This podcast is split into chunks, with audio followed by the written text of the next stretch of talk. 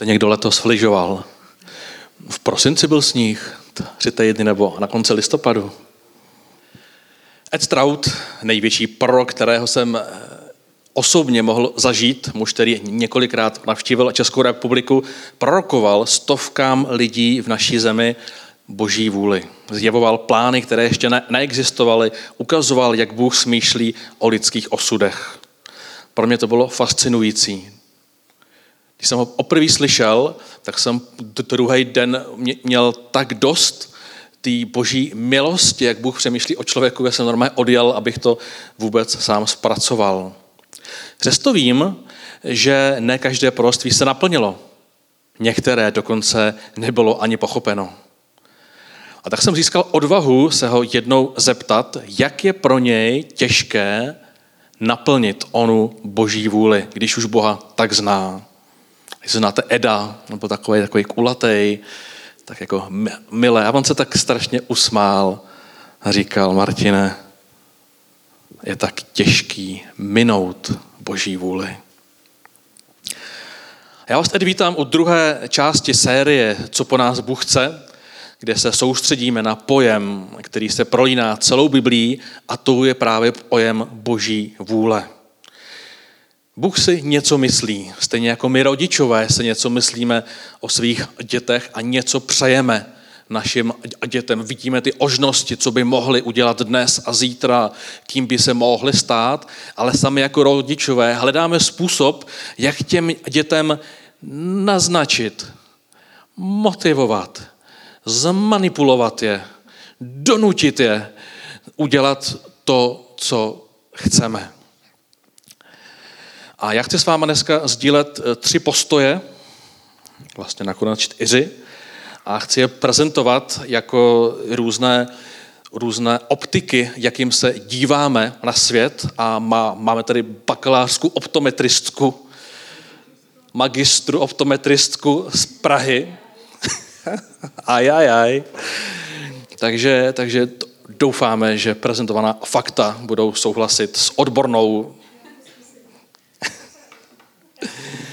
Takže mám pro vás čtyři optiky, čtyři různé postoje, jakými se díváme na svět, na situace a sebe, abychom mohli prospoznat, co je dobré, správné a případně Bohu plibé.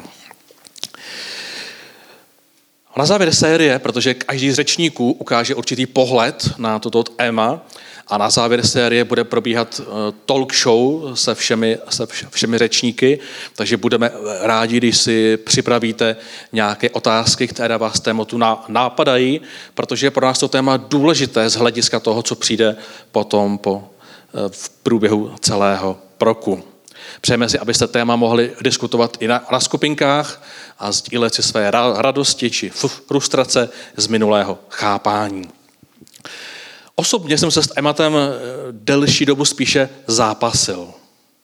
Otázka, co Bůh chce o člověku, byl pro mě spíš takový strašák, se přiznám, že musím zvládnout úkoly, které jsou náročné, nebo jim právě úplně neporozumím. A když jsem už něco pochopil, tak se mi víckrát stalo, že jsem to prostě neudělal. Když jsem ochopil, že Bůh něco chce, tak jsem byl natolik buď ohromený, překvapený, nebo jsem to tak dlouho zpracovával, že ta situace potom minula. A tak u mě více let spíše probíhal takový napětí a zápas, jak tomu tématu rozumět, abych ji chtěl hledat častěji. Záměrem série je však přinést takový pohled, abychom s radostí abychom boží vůli hledali s radostí, aby to bylo téma, které budeme milovat, aby jsme chtěli znát ty boží pohledy na konkrétní situace, na konkrétní rozhodnutí a jestli se nám to ovede, uvidíme, uvidíme na závěr. Moje první šokující zkušenost, moje první zkušenost, která mě tak jako spíš odpořila, že to bude dobré téma, Eh, že téma funguje jinak, než jsem se já vyhrocený mladík myslel, bylo v této místnosti v roce 2001. Řešil jsem, že vůbec neumím oslovit holky a že pokud existuje nějaká boží vůle, že Bůh pro mě nějakou ženu připravil, tak to stejně zvořu. To bylo moje takové jisté přesvědčení. A bylo to právě zde, tady seděl ještě na těčím pódiu předchozí biskup Rodolf Bubik, vyučoval knihu skutků, já jsem byl nově věřící, neznal jsem téměř žádnou knihu z Bible, takže jsem na všechno byl velmi jako vyukaný a všichni kluci byli nemocní a, a, a se, se jedělo takhle v této řadě pět dívek. A já jsem se na každou z nich koukl a říkám si, žádnou z nich asi bych nebyl schopen žít. Měl jsem, měl jsem tu optiku toho, toho který všechno dělal hro, hrozně rychle a, a který měl své jasné představy. A pak jsem prohodil větu, kterou občas dělám, říkám, co si o tom, Bože, myslíš ty? A jsou momenty, kdy najednou vnímám a zaslechnu odpověď a toto byl jeden z nich. Já jsem najednou vnímal, že každá z nich může být mojí ženou. Úplně každá z nich. Božím pohledem byla každá z těchto žen výjimečná, důležitá, ale ten pohled byl úplně jiný než ten můj. Já jsem u každé té ženy vnímal, že bych s ní měl jinou budoucnost. Ale žádná z těch budoucností nebyla dobrá nebo špatná, byla prostě jenom specifická. Tak jsem nahlédnul pár vteřin do vzdálenějšího života s každou z nich. A některá chtěla být sama doma a podporovat ty mužovy představy, jiná chtěla být aktivní a vše vytvářet se mnou, jiná měla dost silnou vůli pro svůj život a naopak očekávala tu podporu ode mě. Jedna jakoby z ní sálalo, já chci mít aspoň pět dětí, z druhý sálalo, no maximálně jedno, jo, z té další sálalo, nějak to dopadne, prostě, jo. A pak jsem uviděl Idu. A řekl jsem si, no tak s touhle vysokou asi ne, že jo. Podobné situaci, eh, situace, které prožívám jednou za, za a čas mě nově natchnou chtít znát Boží vůli. A to ne proto, jestli ji zvládnu hnedka naplnit, jestli ji zvládnu hnedka pochopit, ale že jeho pohled na situace, na vztahy, na život je prostě tak moc jiný, občerstvující, zvláštní, krásný. A tohle byl jeden z nich. A tak jsem začal chápat, že jsme ještě u takového obecného přemýšlení, jak pán Bůh přemýšlí, než se dostaneme k těm třem, třem optikám, třem úhlům ohledu, tak jsem začal chápat, že jsou momenty, kdy Bůh přináší jasnou výzvu jasnou výzvu o našeho života ve, ve stylu zjevení Boha v kekeři před Mojžíšem. Prostě jste u keře a on mluví. Jo? To je takový jako jasný. Nebo Jonáš získává jasnou zprávu, jdi do Ninive a tam něco ovídej. Bylo to velmi jasné. Mladý Jeremiáš, který prožil život v podstatě v depresi, mluvil ještě jsme napřed, ještě ne, ještě ne. Jeremiáš, který zůstal celý život v depresi, kdy jeho národ vlastně trpěl celý jeho život, ale on slyšel jasné povolání. Jeremiáši, já tě potřebuju, bude to fungovat takhle. Zjevení, vidění, prostě bylo to jasný. Jo, někdy jsou i takové drsné impulzy, jako třeba v Novém zákoně, když církev byla příliš zahleděná to sebe a byla nadšená z toho, že Bůh poslal Je, Ježíše, tak přišlo eh, první pronásledování, přišel takový tlak a církev najednou se uvědomila, aha, my jsme vlastně najednou zahledění až tak moc o sebe, že Bůh způsobil ve společnosti něco a oni vyšli do celého tehdejšího světa. Takže máme vůli, která se někdy zjevuje i jasnou výzvou, prostě víš. Druhá část je obdarování, načasování. Prostě se vyskytneme v určitý čas na určitém místě a máme určité dovednosti. Je to kombinace prostě více v aktorů, například budoucí král, se na, král David se najednou iskytl v bitvě, kdy byl nějaký pelištejec, on se tam najednou iskytnul a protože předtím byl zvyklý bojovat s podivnýma zvířatama, tak si řekl, když to udělám stejně, vystřelím prakem, jako jsem zvyklý se střelit medvěda, tak se střelím prostě k Oliáše. Zjednodušuju to, ale vyskytnul se v určitý čas na konkrétním místě, nějak na to zareagoval a budoucnost se začala rozvíjet přestože i tam byla určitým způsobem výzva, kdy byl omazán za krále, ale bylo to dost nepochopitelné, protože v něj nikdo nevěřil. Mám, máme tady e- Ezdráše, který, když byl Izrael odstěhovaný ve vyhnanství, tak cítil otřebu, že bylo by fajn, kdyby někdo se vrátil do, do toho Izraele, někdo tam učil, kdo jiný, když ne já, když to umím. Jo? Byla tam nějaká kombinace, on na to reagoval a něco se stalo. Jo, Arnabáš v Novém zákoně se píše, nebo slyšíme o něm, že rád rozvíjí lidi. Tak vezme eh, mladého, divokého, kontroverzního muže jménem Saul, který se přemenuje na Pavla a spolu cestují, on edle něj proste a je to takové nějaké přirozené našich dějin můžeme vidět takové ostavy třeba ve Winstonovi Churchillovi, který se říkalo, že byl děsný politik, že furt chtěl válku a odjížděl do Indie a tam dělal problémy a když mu dali námořnictvo, tak prostě válčil i tam, kde válka být nemusela a byli z něj lidi nešťastní. A pak přišel prostě určitý moment. Přišla druhá světová válka, rok, rok 39, 40 a najednou si řekli, koho, koho, kdo, kdo, kdo je připraven. O, ten bláznivý Churchill, jo. Jo? A tak přišel čas, kdy se spojilo jeho obdarování, který před 20, 20 let před válkou bylo ne, nedobré, spojilo se s okamžikem a on do něčeho vstoupil. A svým způsobem si myslím, že i právě náš předchozí biskup Rudolf Bubik měl určitou sadu dovedností, určitého prorockého vhledu, určité radikálnosti, která v čase komunismu velmi omohla tuto církev sjednotit, nějaký udržovat prostě ospolu, ale osobně se domnívám, že kdyby tyto vlastnosti měl projevit dnes v té funkci, tak by to bylo velmi, velmi, řekněme, obtížné. A tak jsou mo- momenty, kdy u- něco umíme, vyskytneme se v nějaké situaci a správně na to zara- zara- zareagujeme a je to dobré. A to, čemu se chci já nejvíc věnovat, protože v tom žijeme nejčastěji, to nejsou ty momenty těch, těch jasných výzev, které jsou třeba jednou za život, dvakrát, třikrát, ale je to v edení takzvaném božím pokojem a tam si můžeme pustit ten verš. Pavel na konci svého života, který byl velmi divoký, tak eh, do Filipským píše přesvědčení. Pán je blízko. Ještě dneska budeme číst pasáž, kde říká, kolikrát byl zatčen a bytej a kolikrát stroskotal a kolikrát se chtěl na všechno vykašlat. Přesto na konci života říká, Bůh je blízko. Netrapte se žádnou starostí, ale v každé modlitbě a prozdě děkujte a předkládejte své žádosti Bohu.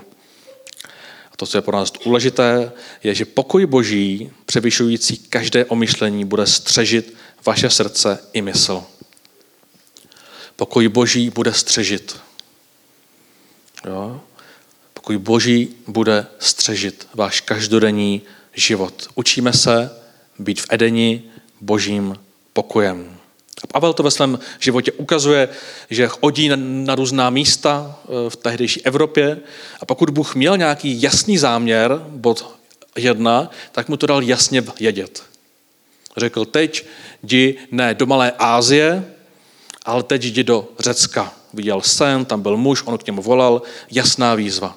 Ale ve chvíli, kdy, kdy Bůh nemá nějakou jasnou představu, tak nás vede svým pokojem a chce především spolupracovat. A spolupráce s Bohem je to pro nás možná výzva největší, protože když Bohu přicházíme, tak ty první rok, dva, tři, máme tu zkušenost tak, takzvaného božího dítěte.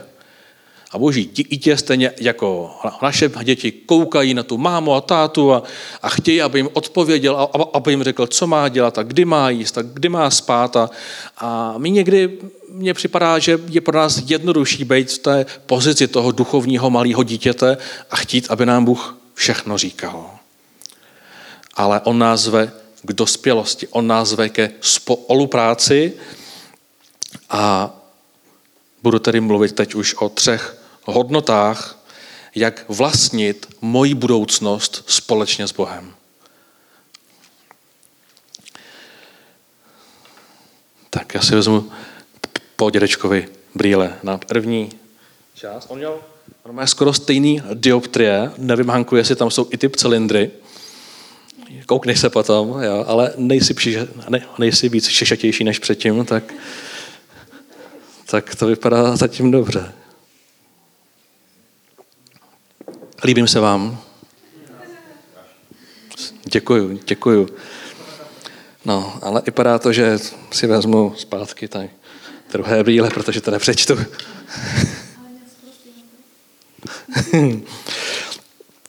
První postoj, kterým se učíme porozumět, nejenom o vůli, ale ve které se učíme dobře rozhodovat, je postoj v děčnosti.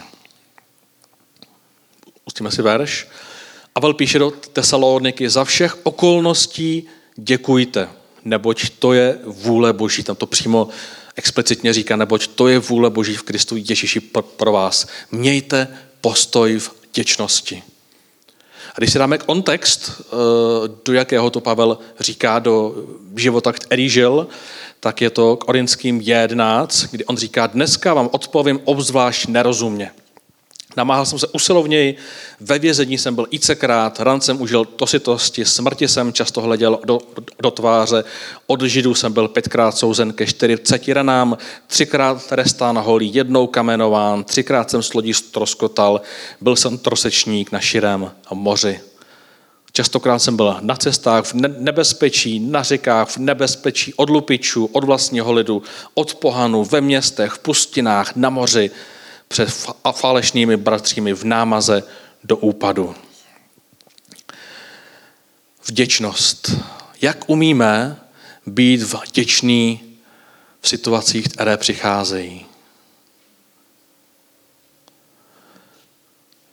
Bůh říká, že když chceme s ním spolupracovat a máme správně rozpoznat ty příležitosti, máme správně rozpoznávat, do čeho jít a nejít, tak ta optika, kterou je třeba vnímat, je být v postoji v děčnosti. Ve vězení, v nedostatku, v bytí. A taky právě, když jsem byl na této škole v roce 2001, tak moje další zkušenost byla, že jsem onemocněl nějakou nemocí, říkám tomu zjednodušeně únavový syndrom a rok poté, co jsem poznal Boha, tak jsem spal 20 hodin denně. Někdy pouze 16, ale v podstatě jsem byl unavený úplně furt. Přijel jsem jednu stránku A4, šel jsem spát a vděčnost bylo to poslední, co jsem chtěl tenkrát vnímat. V podstatě jsem byl pořád naštvaný pořád rozlobený a kritický a pořád jsem hledal nějakého vyníka a, a bylo to takový bl, blbý dělat z Boha viníka, ale mě to tenkrát bylo úplně jedno, protože uh, někteří doktoři říkali, že během několika let jako už tu nebudu. A já jsem si říkal, jak můžu být vděčný, když se cítím úplně špatně.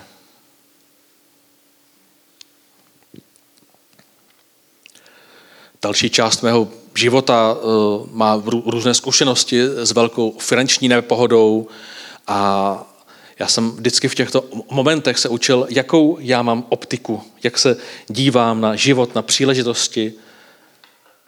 A zjistil jsem, že mám velmi blízko ke kritice, k nějakému obvinování a že kdykoliv nechám probouzet tuto optiku, tak prostě vidím svět jinak.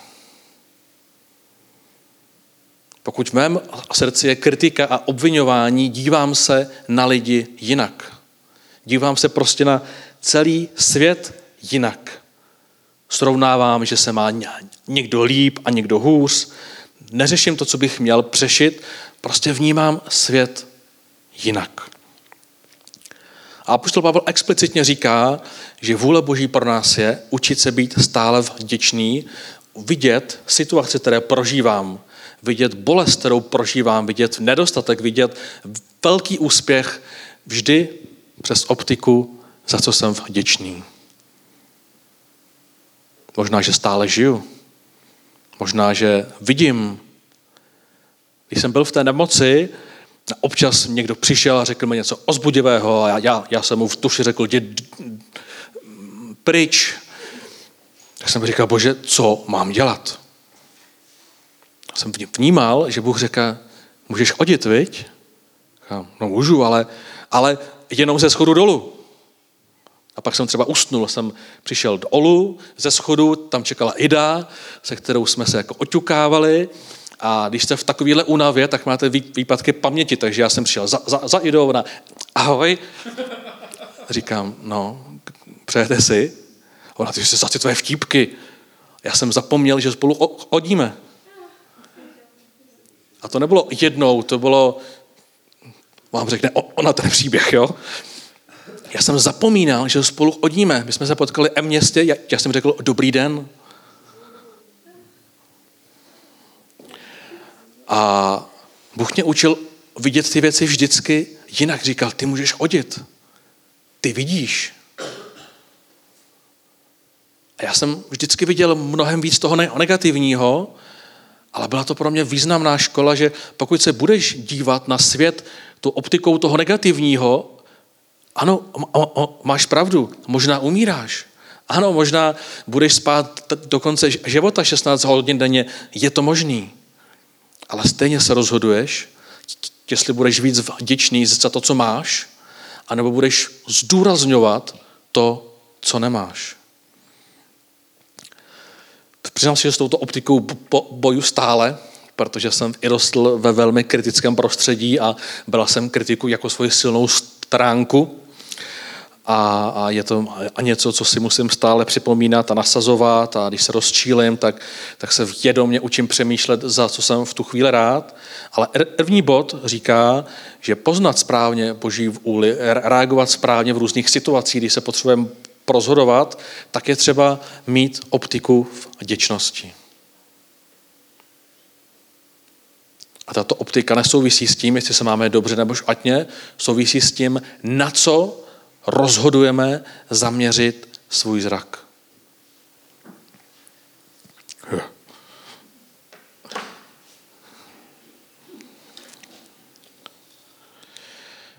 Druhá optika je optika svatosti. Jo, Pavel opět do Tesaloniky píše, boží vůle je toto, vaše posvěcení. Vyhýbejte se smilstvu, každý se naučte zacházet se svým tělem v posvěcení a úctě, nikoli v žádostivé vášni jako ohané. Pavel psal do, do měst, kde prostituce byla spojená i s duchovním životem, byla chra, chrámová prostituce, ta sexualita byla ještě možná ne horší, ale, ale byla jiná, byla velmi dostupná, a speciálně v těch měst, které byly přímořské, jako Korint, teď si nejsem jestli Esalonika, ale ty přímořská města pro ty námořníka byla velice sexualizovaná. A to proto si ještě přečteme Jakuba, že žádostivost pak počne a porodí hřích a dokonalý hřích plodí smrt. Jakub i Pavel mluví o nezdravých vášních, žádostivostech, které dokážou plodit smrt, které zatemňují naši mysl. A můžu znova říct příběhy, ehm, když mám, mám kamarády, kterým se právě podařilo milovat někoho jiného, a to ať už platonicky nebo, nebo, eh, nebo dokonalým skutkem, tak jsem vždycky viděl, že v tu chvíli měníme optiku. Jo? Pokud, pokud ozorujeme odnografii, pokud pozorujeme ne, ne, nezdravé věci, tak se vždycky stává, že jsme najednou ostražitý, jo? kde to vyplave, jo? a žeme ty stránky, aby to někdo někde neviděl, někde prostě něco vyplave při setkání, nějaký obrázek, nějaký video začne hrát, protože nebylo vypnutý a dokoukaný. Ten člověk má šok a skrývá se. Postoj atosti nám pomáhá být svobodným a volným v kterýkoliv moment našeho života. Protože ve chvíli, kdy se začínáme skrývat, protože na, naše vědomí cítí, že děláme něco, co není v pořádku, tak nám to opět dává jinou optiku. Já to nasadím, Matěk. Jo? A slycháváte v typu, to, co jsi Eďka řekl, ty něco víš? Koukáte a říkáte, nevím, dobrý, dobrý, ne, ne, ne, nech to být. Ve chvíli, kdy tvoříme ty takzvané hříchy, kdy se ti líbím, Eli, viď? Vždycky je důležité hledat někoho s dobrou odezvou a i když skoro nic nevidím, tak vidím ten Elištin úsměv. Eh, ten hřích ne, není až tak o tom, že poškozujeme Boha, ale že sami sebe uvráme do, do optiky, kdy pozorujeme ostatní lidi a říkáme si, ví to? Ví to, že jsem to ukrad? Nebo ví to, že jsem nereagoval na potřebu někoho, eh, kdo potřeboval pomoc a mě se prostě nechtělo? Nechtěl jsem vstát a tomu člověku se třeba něco stalo? Nebo, a vymýšlím si, ale Optika svatosti, čistoty, nám pomáhá se v kterýkoliv moment života cítit obodně. Dívat se na situaci správně. Nekoukat se na člověka, se kterým najednou mám spolupracovat, jako na nějaké ohrožení. Co když ví? Co když to slyšel? Co když to viděl? Co když vytváří to optiku, která nás samotné ohrožuje. A proto postoj svatosti je pozvánka pro nás, abychom byli svobodní v kteroukoliv situaci, kterou budeme řešit a když potom budeme hledat onu boží vůli, tak aby jsme tu situaci viděli správně. Třetí část, a to viděl, o tom už mluvil Martina, mluvím o tom o poslední léta častěji, je Římanům 12.12 12, a je to postoj zkoumání, postoj mysli, kdy nejenom v Římanům se píše, nepřizpůsobujte se tomuto věku, nýbrž proměňujte se obnovou své mysli, abyste mohli prospoznat, co je vůle Boží, co je dobré, bohumilé a dokonalé. Bohumilé. Jste tady dnes s námi.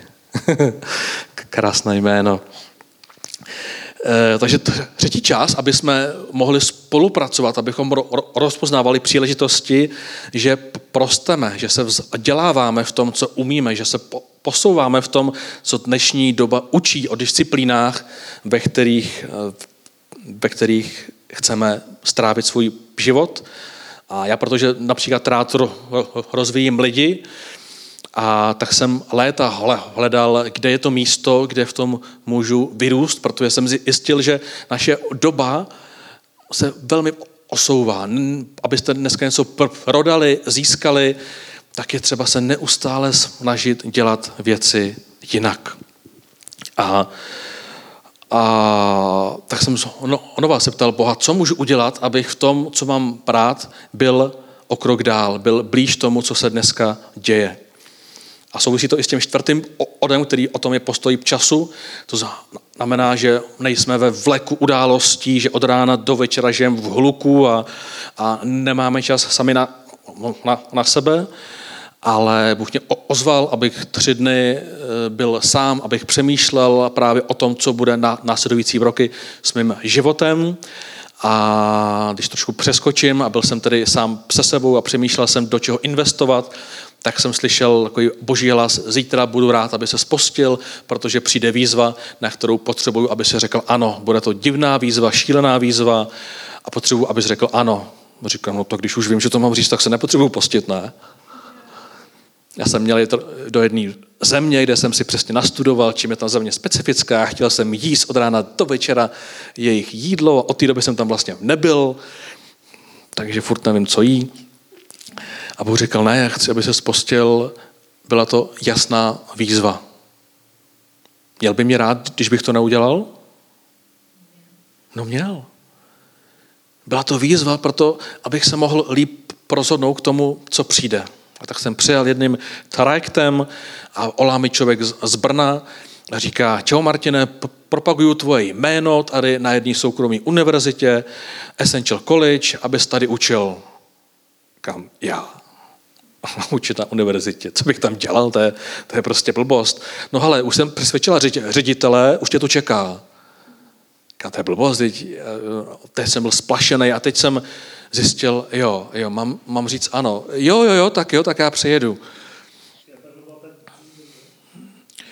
To jsem byl prostě na modlitevním výjezdu v cizí zemi, eh, blízko, blízko Čech, kde jsem prostě dostal výzvu, na kterou bych normálně řekl ne, protože jak já můžu učit na nějaké škole, ještě tomu v Brně.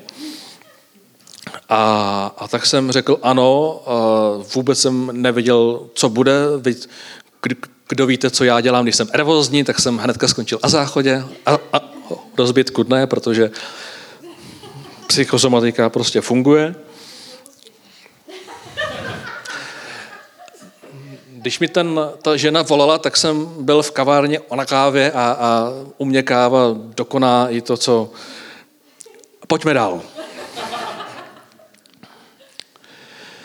V té škole mi tenkrát řekli, že abych tam mohl učit, tak musím vystudovat jejich kurz a ten kurz stál 109 tisíc korun. Já jsem ale před pěti lety dělal fundraising na studium, které jsem třikrát změnil, protože mně přišlo, že, že ty výzvy a nabídky, které byly, nemám brát. A víte, kolik mi vyselo na účtu peněz?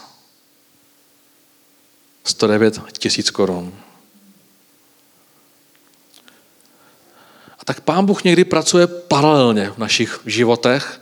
Ne vždy všemu rozumíme, protože já jsem myslel, že budu studovat úplně něco jiného na jiném místě, ale všechny ty možnosti tenkrát rozkotaly. A tak jsem se vyskytnul na místě, kde používají nejmodernější trendy ve vzdělávání, kde hodnotí, nebudu se do toho pouštět, ale bylo to prostě místo, po kterém jsem v podstatě toužil, ale nevěděl jsem, že existuje. Ostojí zkoumání a mysli říká se, abychom prospoznávali v těch nastupujících časech, do čeho jít, potřebujeme se stále dělávat. Proměňujeme se obnovou své mysli. A ten poslední postoj, poslední optika je postoj času a rozjímání. A v Lukáši 5 a 16 se píše, že Ježíš odcházíval na pustá místa a tam se modlil. Lenoch jeden. Měl dva a půl roku, jo. Měl prostě to udělat co nejvíc, tolik otřed tu bylo, tolik ožností vůbec špatně málo komunikoval s politikama tehdejší doby, abych mu tolik věcí ještě i myslel, co by ten Ježíš měl dělat. Měl dva a půl roku, aby prozvinul misi, kterou potom předá prostě 12 lumpům a jen tak si zmizí a ono to fungovalo. On odcházíval na pustá místa. My dneska jsme obklopeni hlukem od rána do noci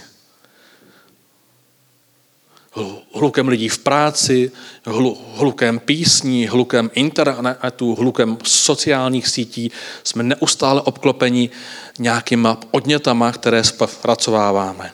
Jsme obklopeni marketingem, který říká, že, že používají dneska ve virtuálním světě ty nejlepší lidi, aby nás prostě upoutali, aby nás upoutali do neustále člení člán, čtení článků, aby nás upoutali do toho pozorovat lidi na sociálních sítích. A, a v lednu byla dneska odána první žaloba od v Seattleu. V Seattleu všechny školy dali žalobu právě na Facebook, Google, na všechny tady ty organizace, které používají ty nejlepší mozky, aby celý svět udrželi, neustále koukat do jejich obsahu, že je otřeba, aby jsme vytvořili Mm, pravidla, jako máme pravidla silničního provozu, protože přece nemůžeme si na silnicích každý dělat, co chceme, protože bychom se vybourali, takže už je opravdu třeba vymyslet pravidla provozu na, ve virtuálním světě. A postoj času a rozjímání říká se, potřebujeme naučit trávit víc času sami se sebou. Dneska jsou různé projekty na tři, pět, sedm dnů, kdy někam odjedete, musíte odevzdat telefon, musíte odevzdat všechno, abyste byli sami před sebou. Dokonce eh, se dělají tyto aktivity v tichu. Eh, v tichu, v tichu a tmě. Že jste sedm dní zavřený ve tmě. Oni vám nosí snídaní, oběd a večeři a vy jste sami se svými myšlenkami. A často lidé říkají, že, že to je naprosto revoluční, že najednou zjistí, že nežijou vlastní život, že nežijou ve vztazích a přátelství, že prostě jsou jenom vláčeni tím hlukem, tou rychlostí těch výzev a nežijou v souladu s tím, kým jsou. A taky my potřebujeme vnímat, odcházet na pustá místa a vnímat, kdo vlastně jsem, kdo je Martin Pence, co je jeho úkol, žije svůj život, nebo žije život někoho jiného. Žije v rolích, které na nás tento svět klade. Opět největší zjevení Ježíš přijal nahoře, kde byl v klidu se svými, se svými přáteli a přijímá jedno z velkých zjevení. A tak to jsou čtyři optiky, které mám já za úkol vám dneska představit jako optiku, když chceme hledat Boží vůli, když se chceme navigovat životem a rozhodovat správně, tak máme čtyři typy brýlí, které nám pomáhají se v tu chvíli rozhodnout správně. Je to postoj v vděčnosti, kdy nekoukáme na svět kriticky a tím, čím nám ublížil a tím, co nefunguje, ale koukáme se postojem, že jsme vděční za věci, které se dějí. Je to postoj čistoty, kde se snažíme žít v souladu s naším svědomím, v souladu s tím, co vnímáme jako dobré a zlé. Učíme se stále prozvíjet v tom, jak funguje náš svět a odcházíme do ticha, kde sbíráme sílu být sám sebou, dělat a říkat věci, na kterých nám záleží. Chci vás ozvat do duchovní dospělosti, být, mít vztah s Bohem, se kterým spolupracujeme. Protože máme ten balans mezi dvěma extrémy. Bůh si o každé věci něco myslí a my to musíme najít. A ta druhá strana je, je udělám si všechno sám a požádám ho, že to musí požehnat to, co dělám. Pravda není tady ani tam, ona je někde mezi. A pán Bůh nám mnohokrát v Bibli říká, co máme dělat, ale neříká nám, jak to máme dělat. Říká, jděte do celého světa, mluvte o mně, ale říká jak. Protože chce spolupracovat, protože máme v tém čase, ve kterém žijeme, spravovat to, co nám dal. Zve nás ke spolupráci. A tak pokud se zeptáme jednoduchou otázkou naší série, co po nás Bůh chce, tak Ježíš to řekl jednoduše. Jo? V Janovi 10. kapitole přečtu jenom dvě základní myšlenky. V Janovi 10. kapitole říká, Ježíš jim řekl, amen, amen, pravím vám, já jsem dveře pro ovce. Všichni, kdo přišli přede mnou, jsou zloději a loupiči, ovce ne, neposlouchali, já jsem dveřmi. Kdo vejde skrze mne, bude zachráněn, bude vcházet a vycházet a alezne pastvu. Ale já jsem přišel, aby ty ovce, to znamená my lidé, abychom měli život a měli ho v hojnosti. Já jsem dobrý pastýř. V Lukášovi doplňuje syn člověka přišel, aby hledal, aby přišel hledat a zachránit, co bylo ztracené. Bůh Otec Fajmy si mluví velice jednoduše. Přišel jsem, aby lidé, abyste vy, abyste vy, aby jsme my měli život, který bude dobrý, který bude v hojnosti a přišel hledat to, co je ztracené. Přišel proto, aby jsme my, lidé, prožili život se záměrem, aby náš život měl nějaký smysl, abychom vnímali nějaké poslání a u toho našli věčný rozměr našeho žití ale řekl nám jak. Protože to jak Máme spolu diskutovat to, jak máme spolu zkoušet, to, jak se máme ptát po té boží vůli, máme se ptát po těch zkušenostech, které mají druzí lidé, máme spolupracovat a, a tu se hýb, hýb, hýbneme sem a řekneme si, já mám pocit, že to je stej, stejně víc na mě. A pak máme druhou zkušenost a řekneme si, mně stejně přijde, že Bůh přesně ví, co chce a já to potřebuju chtět. A celý život takhle nějak poubíháme hledáme tu správnou pozici a ono to o té správné pozici prostě není. Protože my máme pár jednoduchých úkolů a my se spolu radíme, jak. My spolu přemýšlíme, jak. Ale učíme se milovat tu odlitbu a tu otázku, bože, co si myslíš o této situaci? Prozrať nám to.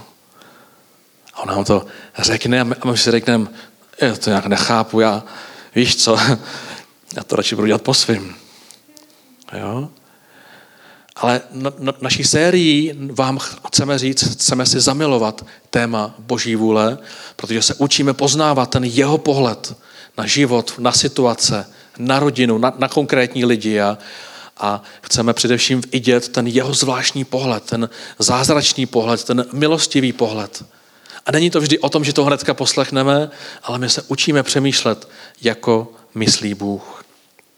Tak si pustíme na závěr ty tři žalmy a připravíme se na tu píseň, kterou já už jsem chtěl pustit v průběhu a ne, nezískal jsem ji a, a dáme si ji na, na závěr. A už ve starém zákoně žalmisté, ti autoři těchto, těchto písní, těchto básní říkali, že hospodin pohlíží z nebe a chce vidět máli, kdo rozum, dotazuje se po, po boží vůli. Druhý píše skoro to stejné. Bůh zhlíží a z nebe chce vidět máli, kdo rozum, dotazuje se po boží vůli. A třetí žalmista říká skoro to stejné. Pokorní to spatří a budou mít radost, kdo se do, dotazuje na boží vůli. Chtějme vědět, co si myslí Bůh. Chtějme se učit mít tu optiku, vnímat ten svět více z jeho perspektivy. Nenechme se rozhodit, když se nám něco nepodaří, protože on je jako ten otec, jako jsme my otcové a máme našich dětí, kdy si přejeme, aby naše dítě šlo na ten kroužek, na ten kroužek. My víme, že něco bude líp a něco hůř. Ale ať udělá cokoliv, máme rádi. Chceme s nimi spolupracovat, ne jim přikazovat, ne je manipulovat. Chceme s nimi spolupracovat. A tak si přeju, aby jsme letos mohli víc a dohloubky spolupracovat s Bohem. Vidět ty jeho výzvy, vidět ty jeho pohledy, sdílet je mezi sebou podivovat se, jak je krásný, jak je moudrý, jak je milostivý. A tak vás chci vyzvat, abyste si mohli na tento týden vzít jednu optiku, o které si říkáte, no tak tohle mi fakt nejde. Mám mnohem blíž ke kritice nebo otázku čistoty nevidím až tak jako důležitou, moc mě nebaví zkoumat nové věci, anebo jsem uhoněný, jsem uhoněný vůbec, nemám čas být sám se sebou, nemám čas se modlit. Jsou to optiky, které nám omáhají vidět zřetelněji směr, kterým máme jít. Tak si i ber jedno z těch optik a v té závěrečné písni můžeš Bohu říct, pojďme tento týden posunout, posunout o to téma, pojďme, po, pojďme to naučit, pojďme, abych si to zamiloval. Proč se tu scházíme, je, abychom nejenom slyšeli, ale abychom zakoušeli, abychom byli proměněni.